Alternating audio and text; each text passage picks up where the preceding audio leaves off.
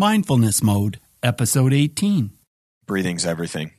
The way that you breathe determines the way that you feel.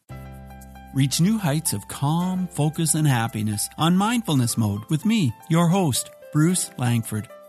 Today I'm talking with a man who has coached A list Hollywood celebrities and even a United States Navy Admiral. But first, I want to thank you for the great reviews, Mindful Tribe. I want to thank Anne at WW Entrepreneur, Colleen Crane, Dancecapades, and Cole Gear of Infinite Upgrade Podcast. He said, This is a stellar show. If you like hearing great stories with a self development twist, check out this podcast. If you like mindfulness mode, consider leaving an iTunes rating and review.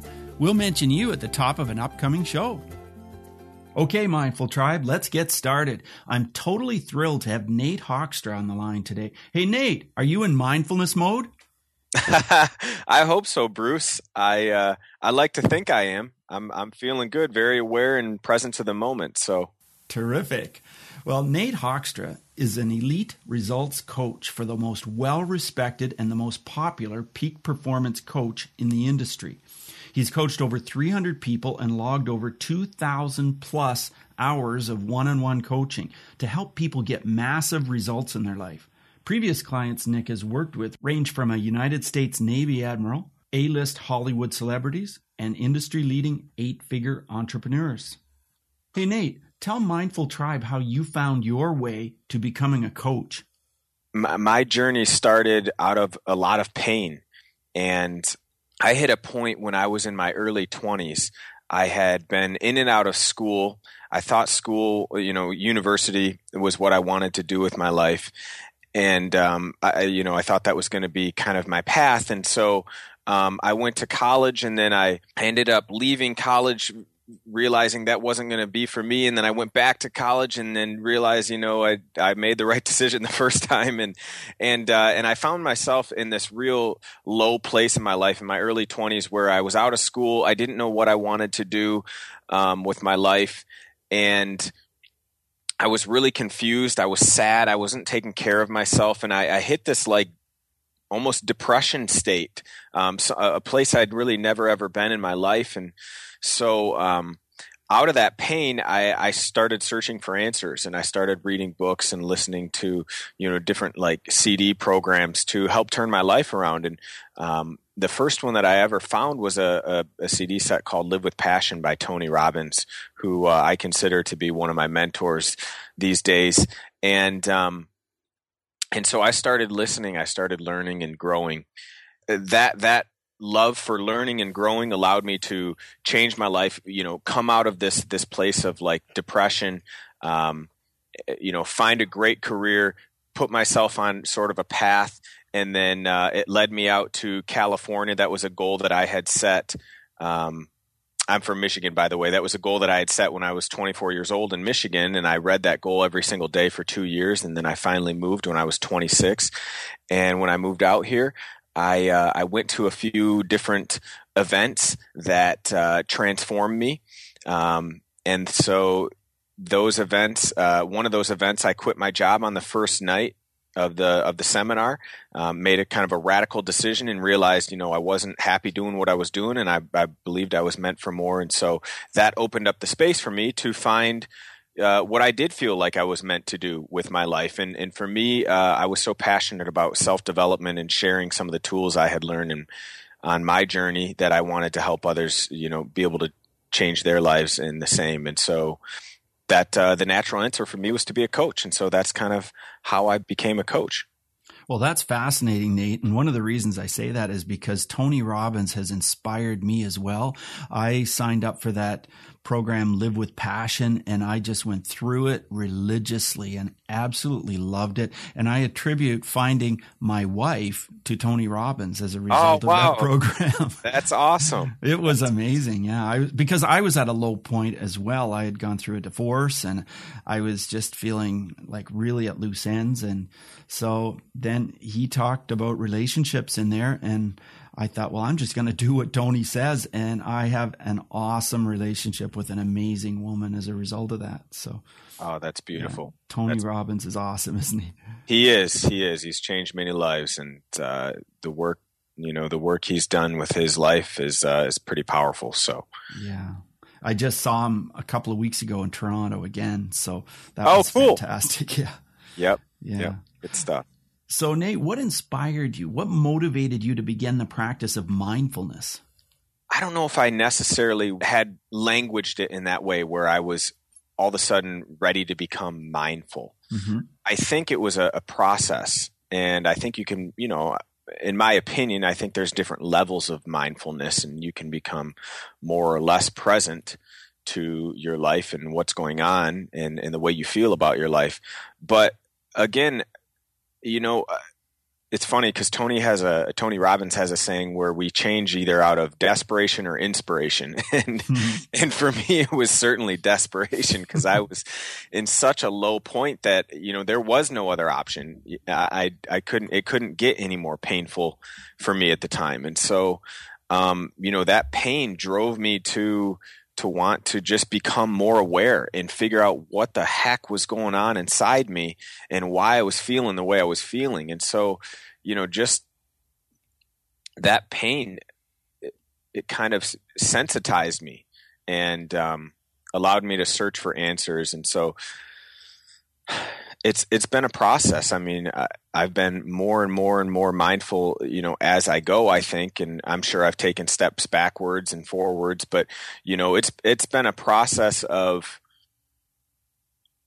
you know, from from going to depression to finding my way and and putting myself on a path where I was happy again to you know changing my health and and realizing you know the things that I put in my body are are affecting the way that I feel um, to you know making a decision to become sober with my life to meditation to you know meditating every single night.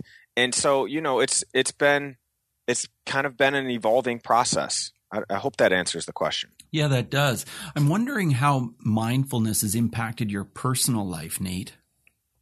I think it's made me a lot more okay with myself, a lot more accepting and loving of myself, and less comparative.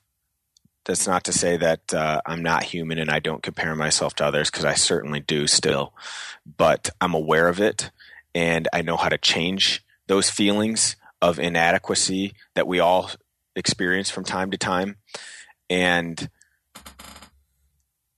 being okay with who I am and just leaning into any insecurities or any any you know disempowering feelings or beliefs that I have, I think it changes your personal life in, in a massive way, you know, because you realize that you're okay the way that you are and nothing really needs to change in order for you to be enough.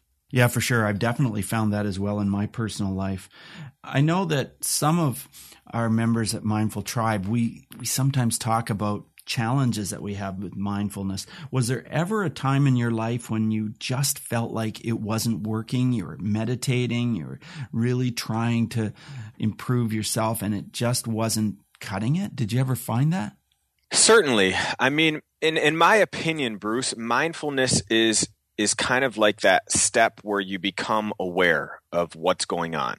And just because you come become aware to me doesn't mean you actually change things. It just be it just means it's now on your radar. It's almost like I think of I don't know if you've described these levels of consciousness, but I, I think of there's four levels of consciousness. There's Mhm. you know there's the unconscious uncompetence where you're where you don't know what you don't know and Yes. you don't know that you're not good at it right and then there's the conscious uncompetence where you become aware of it but that doesn't mean that you're good at it or that you've kind of mastered anything it just means that you're you know you're you stink or you're not good right Yeah. and then and then you have to think about it. You have to become conscious of it for you for yourself to change. So you become conscious competence where you start to become better at it because you're thinking about it and you're putting your focus on these things. And now you know you're starting to change. And then eventually you become that that level the top level which is unconscious competence where you're you know you're at this point where you don't have to think about it anymore. Mindfulness is just something you are. It's something that you do. Um and you know you know how to make those changes about uh, of of whatever it is that you become aware of. So yes i mean certainly i i don't know that life ever ever stops throwing you challenges and problems. And i think you know maybe one of the problems is that we think we're not supposed to have problems. And so um yeah i mean i think it's a constant constant challenge to become mindful and you know a constant practice every single day every single moment yeah, well, that's interesting what you said because for sure we all have problems, and if we didn't have problems, that would pretty much mean we are not living. At least exactly. that's that's what I think. Yeah, you wanna you wanna have no problems. Yeah, you know, go die somewhere, and then, yeah, exactly. and you'll be you'll be rid of them. I'm sure as a coach, Nate, you experience people who feel like they're stuck. They're not able to move on in their careers or in their lives. How do you help them to move forward? And does mindfulness play a role in that? Definitely. So, the first step to, in my opinion, to creating change in your life is you got to really be clear on what it is that you want. And usually, if someone is stuck, um, they're aware of it. And what I've found, at least, is with the majority of my clients, is that they're not real clear on where it is that they want to go necessarily. And some people are. Don't get me wrong. This mm-hmm. is just one one one thing that I find. Um, and just the process of loan of of asking questions and getting truly clear on where it is that they're going.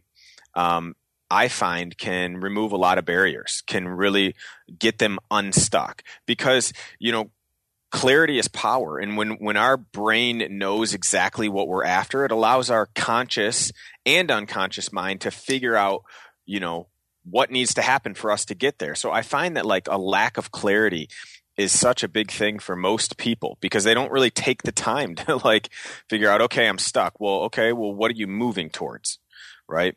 Um, so that's one thing. I've also found that you know um, just our internal conflicts and uh, a, a lack of awareness about what's going on inside of us, um, whether that be a limiting belief or you know again an internal um, conflict between you know uh, look before you leap or you know um, or just jump off the cliff right? I mean there's those that's like an internal conflict where you know it's like well what do i do? Do i look or should i dive in head first you know? And uh, and a lot of people I, I, think unless they're fully congruent internally they're going to they're going to find them, themselves stuck. And so i think it's really helpful. That's why i think coaching is so powerful because it allows you to really navigate those waters and find yourself in a, in a better congruent place. After you became a coach did you feel as though you understood yourself better also Oh my gosh. Yeah. I mean, they say the best way to, to learn is to teach, right? Right. so yes. all these ideas that I'd been learning for so long and incorporating into my life now, now it's what I share with my clients. And so it just deepens that level of knowledge and, and man, I mean, it's, you realize people are, are really not that different and the problems that my clients have are the problems I struggle. And just by being able to coach them, I feel like I'm coaching myself at times. and there's often times when I'm like on a call and I'll be making notes to myself, like, oh, I need to do this, you know, because yeah. I've just kind of unbroken this this realization or come to this realization or breakthrough that uh, you know just from coaching a client. So for sure, definitely, all the time. Nate, I want to talk about discipline discipline usually comes up when we talk about mindfulness because a lot of people I work with, a lot of people that I coach, they feel as though they're missing something in the area of discipline and then they beat themselves up for it. What thoughts do you have to share on this topic of discipline? I'm so into discipline and I think it's so important. And I find that if you're struggling with discipline, typically it's because maybe you don't understand discipline. And because discipline to me means you you do things even when you might not want to do them. And uh, and that's the whole point is that you follow through even when you don't feel like doing it. Because the truth is is no matter how much we reframe something in our mind and maybe how compelled we're we are to do it i mean you and i were talking before we started this interview bruce there's days when i don't want to coach Right. right. I mean, there's as much as I love coaching, there's certainly days when I wake up and I'm like, oh my gosh, I just I don't want to be tethered to the phone today. Right. right? But but um I I push through and I do it even when I don't want to do it and and that builds to me that builds muscle. It builds emotional muscle where you can get yourself to to follow through. And you know, if I didn't if I didn't follow through on those days when I didn't want to follow through, you don't get well I, one i don't get paid 2 mm-hmm. you know i don't get to build that f- emotional freedom and the more you discipline yourself the more you realize discipline is freedom because you now have like this freedom it's like when you think of um let's just say being healthy, right? Being healthy requires a certain amount of discipline. You've got to get yourself to the gym. You've got to er- eat certain foods, right? Mm-hmm. And and most people think of that as you know restricting, like I, I I can only eat certain things, or I can I can you know I have to go to the gym when I don't really want to, and and I guess that's one way to think about it. But ultimately, when you're a healthy person, you've got way more freedom right? You've freed up emotional freedom. You've freed up energy. You've freed up um, time because you've got a clearer mind. So to me, discipline is ultimate freedom, and I think most people frame it in a in the wrong way. But they also don't understand that it's that's what discipline is: is it's doing things when you don't want to do it, and it's so important. Yeah, I really like the way you describe that. It it sort of opens it up in a whole new way for me. I know that uh, when you talk about health, I met a fascinating man at a conference I went to, and he was talking about going sugar free. Mm-hmm. And I I think it's in my it's in my lineage it's in my my line somewhere there that you know there's a lot of large people in my background and i just always really struggled with like being fit and mm-hmm. so I thought I'm going to give this a try. And so it's just a matter of you don't eat refined sugar or any products with refined sugar in them. And of course, at first it was a little challenging, but now it's really freeing because I don't have to make a decision. I know that I don't eat any of that stuff. So it, there's no issue there. So yeah, yeah, it is very very easy actually.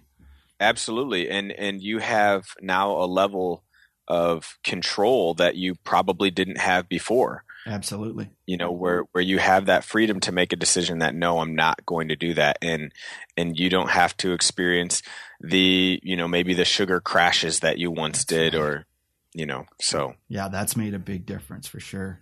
Yeah. Yeah. I know you coach a lot of fascinating people, Nate, and I'm wondering if you might be able to share a story, like one specific story about a person, a situation where you felt mindfulness really helped them transition to where they wanted to be. Coaching in general, I feel like is a process of becoming more mindful with every single client that I have. It's it's becoming more aware particularly let's just say in in people who feel like they're not in a good emotional place mm-hmm. i think most of the problems at least with depression and i'm not a doctor or anything like that but i've my personal belief is is that it's a an incongruity within yourself mm-hmm. it's it's also a lack of discipline and uh, a lack of building emotional muscle in yourself and so, you know, for the clients that I have that are really not in a good place emotionally, it's it's a process of becoming mindful. It's a process of be of waking up to what the heck's going on inside you. Why do you feel the way you feel? Right. What are you sad about? What are you what are you feeling? And just waking up to that and then building like I said a a, a new muscle because emotions really are muscles and if we don't use them we lose them just like when we go to the gym mm-hmm. and so it's a process of waking up to to what's going on and then and then getting yourself so to speak to the emotional gym and, and exercising new muscles and and putting yourself in different states and and changing the way you use your body and changing the way you, that you the the things that you focus on and and that that process. So yeah, I, I don't know if I have one specific example, but I, I feel like every every person struggles with these things, and so you know it's it's a process of becoming mindful with everyone. I've worked in bullying prevention for over a decade, and I've seen how the practice of mindfulness can really make a big difference in the lives of anyone who is experiencing bullying of any kind. Do you have any stories that you can share about bullying that may have involved adults or children? Yeah, I uh, well, I went through a period of bullying myself in my own life that really, really affected me um, when I was in high school.